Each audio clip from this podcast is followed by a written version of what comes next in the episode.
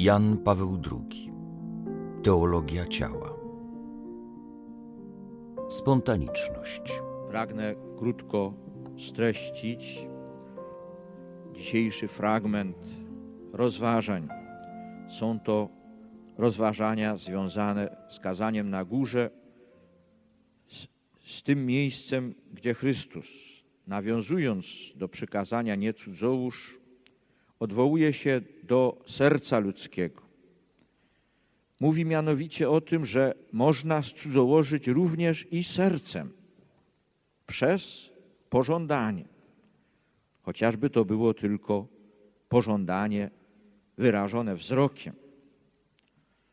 Ten tekst już od dłuższego czasu analizujemy pod różnymi kątami widzenia.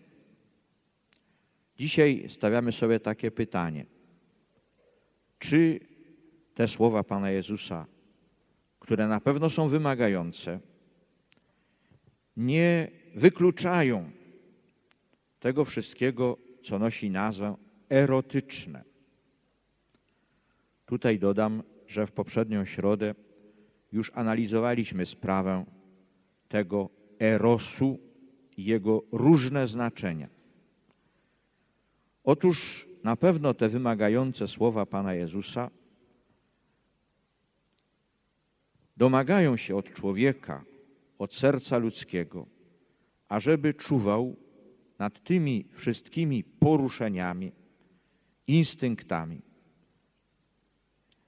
przejawami porządliwości, w których przejawia się erotyzm w znaczeniu zmysłowego użycia.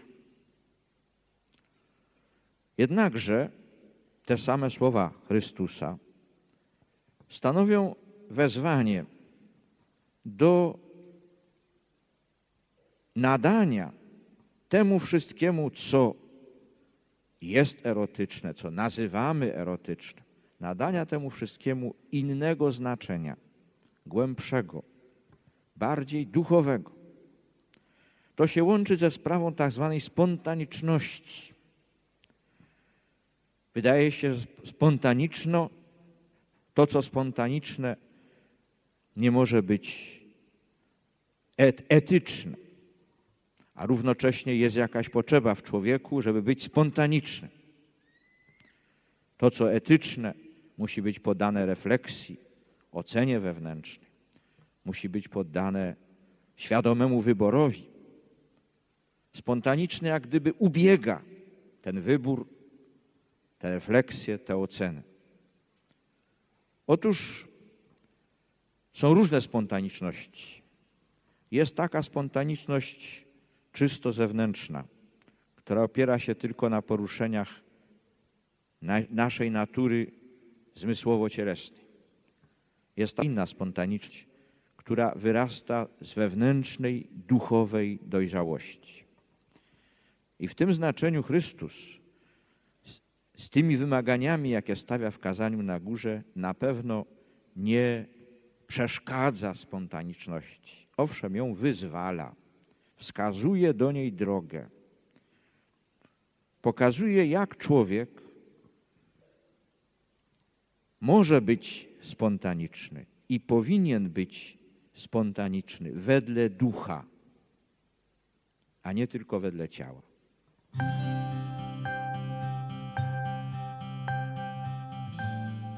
Oggi riprendiamo la nostra analisi iniziata una settimana fa. Kontynuujemy dzisiaj nasze rozważania rozpoczęte przed tygodniem na temat wzajemnego stosunku pomiędzy tym, co etyczne, a tym, co erotyczne. Rozważania toczą się stale na kanwie tych słów Chrystusa skazania na górze, w których nawiązał on do przykazania nie cudzołóż, a równocześnie pożądanie określił jako cudzołożenie sercem.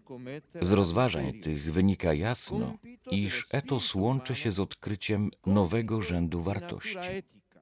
W tym, co erotyczne, zachodzi potrzeba stałego odnajdywania oblubieńczego sensu ciała oraz autentycznej godności daru. Jest to zadanie ludzkiego ducha, zadanie natury etycznej. Jeśli nie podjąć tego zadania, Samo porwanie zmysłów i namiętność ciała mogą zatrzymać się na samym pożądaniu pozbawionym wartości etycznej. I człowiek nie doświadczy owej pełni erosa, która oznacza porwanie ducha ludzkiego w stronę tego, co prawdziwe, dobre i piękne, przez co również to, co erotyczne, staje się prawdziwe, dobre i piękne. Tak więc nieodzowne jest, ażeby etos stał się siłą konstytutywną erosa. Le suddette riflessioni sono strettamente connesse col problema della spontaneità. Powyższe rozważania bardzo blisko łączą się z problemem spontaniczności. Bardzo często bowiem spotykamy się z przeświadczeniem, że etos temu, co erotyczne w życiu i postępowaniu człowieka, odbiera właśnie spontaniczność. Stąd postuluje się oderwanie etosu dla dobra erosa. Słowa skazania na górze zdają się stać na przeszkodzie tego dobra. Jednakże stanowisko takie jest błędne, a w każdym razie powierzchowne.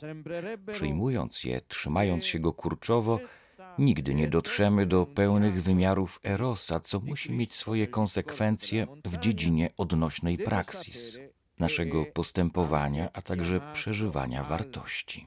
Ten mianowicie, kto akceptuje etos wypowiedzi z Ewangelii Mateusza, rozdział 5, wersety 27 i 28, musi wiedzieć, że jest wezwany również do pełnej i dojrzałej spontaniczności odniesień zrodzonych na gruncie odwiecznej fascynacji męskością i kobiecością.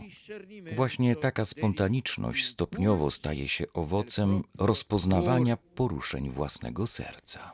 Le parole di Cristo sono rigorose, esigono dall'uomo che egli Słowa Chrystusa są wymagające. Wymagają, aby człowiek w tej dziedzinie, w której kształtuje się jego odniesienie do osób drugiej płci, miał pełną i dogłębną świadomość swoich czynów, przede wszystkim zaś aktów wewnętrznych, aby miał świadomość wewnętrznych poruszeń swego serca, aby umiał je dojrzale rozróżniać i kwalifikować, aby w tej sferze, która zdaje się bez reszty udziałem ciała i zmysłów, a więc człowieka zewnętrznego, umiał być człowiekiem prawdziwie wewnętrznym, aby umiał słuchać głosu prawego sumienia, aby umiał być autentycznym panem swych intymnych poruszeń, jakby stróżem pilnującym ukrytego źródła, żeby wreszcie spośród tych wszystkich poruszeń umiał wydobyć to, co odpowiada czystości serca, budując świadomie i konsekwentnie owo podmiotowe poczucie oblubieńczego sensu ciała, które otwiera wewnętrzną przestrzeń wolności daru. Orbene, se l'uomo vuole rispondere alla chiamata di Cristo, deve con perseveranza e coerenza jeśli przeto człowiek ma odpowiedzieć wymowie tego wezwania, które zostało utrwalone w Ewangelii Mateusza, musi wytrwale i konsekwentnie uczyć się znaczenia ciała, znaczenia kobiecości i męskości. Musi uczyć się ich nie tylko w jakiejś obiektywnej abstrakcji, ale uczyć się nade wszystko w obrębie wewnętrznych reakcji swojego serca.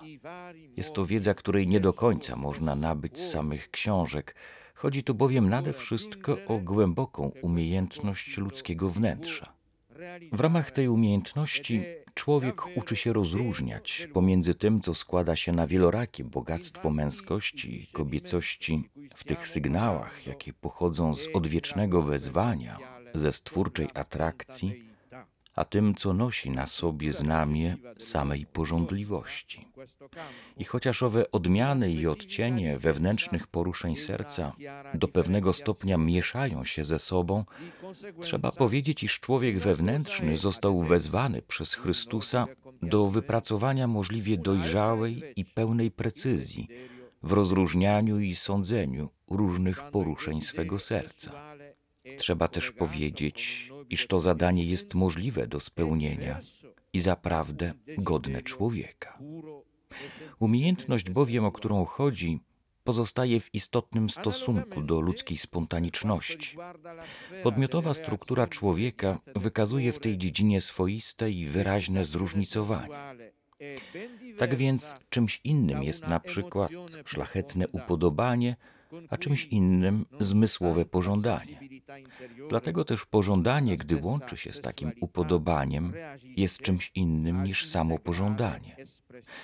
Podobnie czymś innym jest samo zmysłowe podniecenie, a czymś innym głębokie wzruszenie, w którym nie tylko wewnętrzna wrażliwość, ale nawet sama zmysłowość odbiera integralną wymowę kobiecości czy męskości. Trudno tutaj zbyt szczegółowo rozwijać ten wątek. Jeśli mówimy, że słowa Chrystusa z Ewangelii Mateusza, rozdział 5, wersety 27 i 28 są wymagające, to także i w tym znaczeniu, że zawierają w sobie te głębokie wymagania, zwrócone pod adresem ludzkiej spontaniczności. Non può essere una tale spontaneità in tutti i impulsi Nie może to być spontaniczność wszelkich odruchów i przynagleń pożądania zrodzonych z porządliwości ciała, wszelkich bez wyboru i stosownej hierarchii.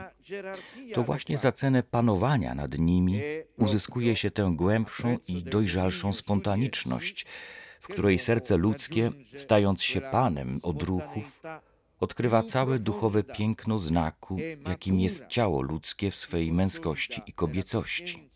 W miarę jak to odkrycie ugruntowuje się w świadomości jako przekonanie i woli jako kierunek możliwych wyborów, a nawet prostych chceń, udziałem ludzkiego serca staje się jakby inna spontaniczność, o której nie wie lub bardzo mało wie człowiek cielesny. Nie ulega wątpliwości, że słowem Chrystusa z Ewangelii Mateusza, rozdział 5, wersety 27 i 28, jesteśmy wezwani do takiej właśnie spontaniczności. I może najważniejszą dziedziną odnośnej praksis, działań i zachowań, również najbardziej wewnętrznych, jest właśnie ta, która do takiej spontaniczności toruje stopniowo drogę. Jest to temat obszerny, który wypadnie nam podjąć jeszcze raz w przyszłości, gdy będziemy starali się ukazać, jaka jest pełna natura ewangelicznej czystości serca. Na razie zakończmy wnioskiem, że słowa skazania na górze, w których Chrystus zwraca uwagę swych słuchaczy, ówczesnych i współczesnych na pożądanie, wskazują pośrednio drogę do takiej dojrzałej spontaniczności ludzkiego serca, która nie tłumi jego szlachetnych pragnień i dążeń, lecz wręcz przeciwnie, wyzwala je i zasadniczo umożliwia. I niech to na razie wystarczy, gdy chodzi o sprawę wzajemnego stosunku pomiędzy tym, co etyczne, a tym, co erotyczne, w etosie kazania na górze. Anzi, al contrario, li libera e in certo senso li agevola.